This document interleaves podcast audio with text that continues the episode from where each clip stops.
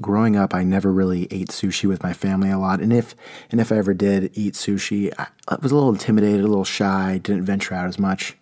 I'd always had like a a weird. I wasn't really with fish that much. My mom, she told me a story of how she got food poisoning from salmon, and I just got like this Bernays effect through her, almost through that story. So I always was like, oh no, no, no, I'm good. I'll, thank you, I appreciate it.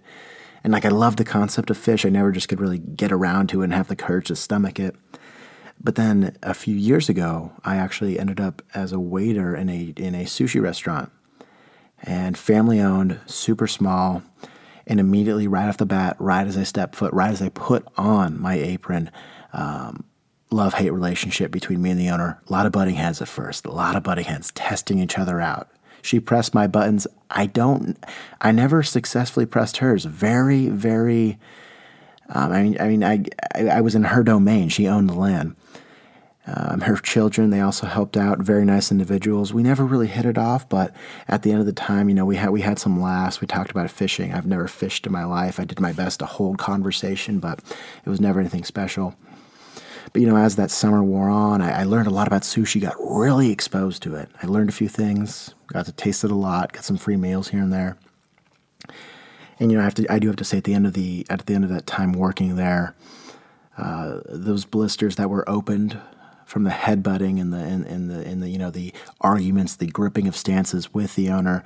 Well, they calloused, and, and it really is a good relationship. I'll, I'll tap in every once in a while, see what's up, how we doing. But with that being said, this place was not a conveyor belt sushi restaurant, everyone. And that conveyor belt style, I've maybe had it a couple of times, never been sold on it. Don't know why I would do it, but I found myself walking the other day and I kind of wanted something to eat, but I was looking at my phone. I wasn't too attentive to my surroundings, but I picked my head up and I looked to my left. And it says sushi donut, five bucks, and it was a donut of rice with fish on top. You've got my attention. I walk in. The place was called Sushi Land. Uh, conveyor belt sushi, it was. Oh, interesting. Okay. I take a seat at the bar. First time being here. I might have been there. I might have been to a similar place once, but I don't think I've been to this location.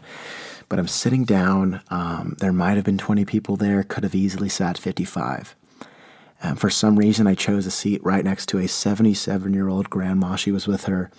She was with her daughter. Apparently, the kids were at school. They're having lunch, and didn't think much of it. I don't know why I took the seat directly next to her. I, I, I literally just kind of slipped my mind. and I realized I have four other seats to my left. But I mean, it is what it is. And I'll tell you, it was all for the better because I sit down, I get a water served to me in, in kind of like a see through red cup with the Coca Cola logo kind of almost like brushed off. It's clearly been used a lot. It's been through the dishwasher multiple times, but full to the brim ice water, no lemon.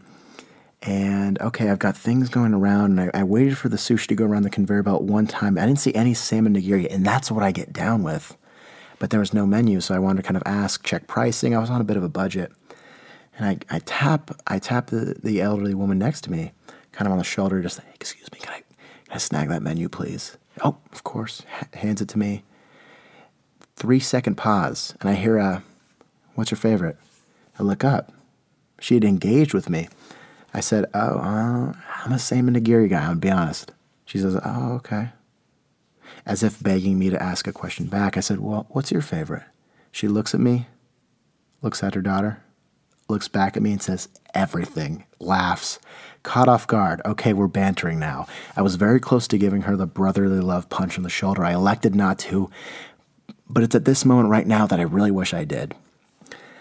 The rest of the lunch was fantastic. I had that sushi donut. I got my salmon nigiri, and I had very nice, casual, lighthearted, you know, conversation with this with this mom and her daughter. It was fantastic. It was really great. She was visiting. She was out of town, and I got a little insight on what she's really into. We we, we dug deeper into what she actually enjoys. You know, we talked about her food, what we're enjoying, subtle notes of X, Y, and Z, conveyor belt sushi, how it came about. But I'm sitting there, and I'm sitting at the sushi bar you know, like I said, I've got my see-through red cup with the Coca-Cola logo a little bit kind of brushed off, shaded off. I've got about four plates in. My tab is now at $11.50. And I'm thinking to myself, John, conveyor belt sushi. I feel like this was a very good experience. The casual banter, the casual banter, uh, the very random interaction, but the pleasant interaction.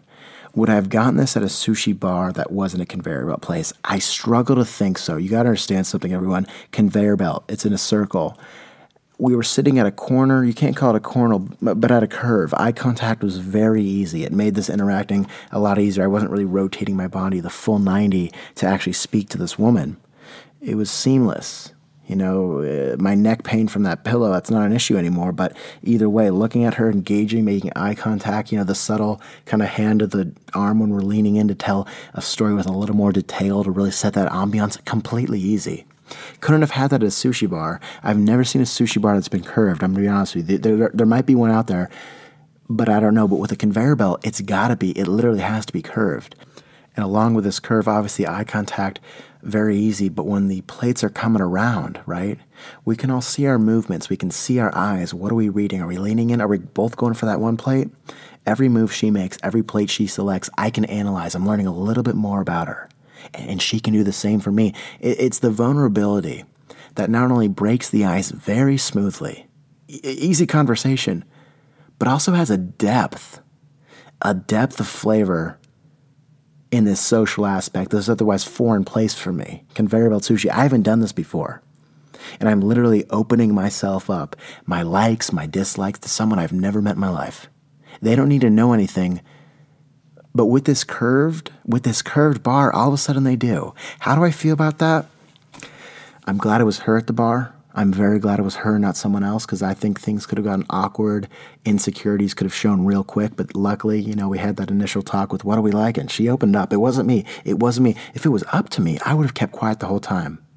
So kudos to her. Everyone, here's my thing. I feel like the biggest diss or kind of whoa, whoa, whoa, conveyor belt is the quality of the sushi. You don't know how long it's on those plates rotating. And I don't really know either. I'm sure they have a system but for my maybe third time at a conveyor belt joint, I um I almost prefer it to normal sushi. If we're talking at a very general level, not like amazing, I'm not going to like Nobu or any of that, but like at a very kind of just, oh, let's get sushi. I'm saying conveyor belt.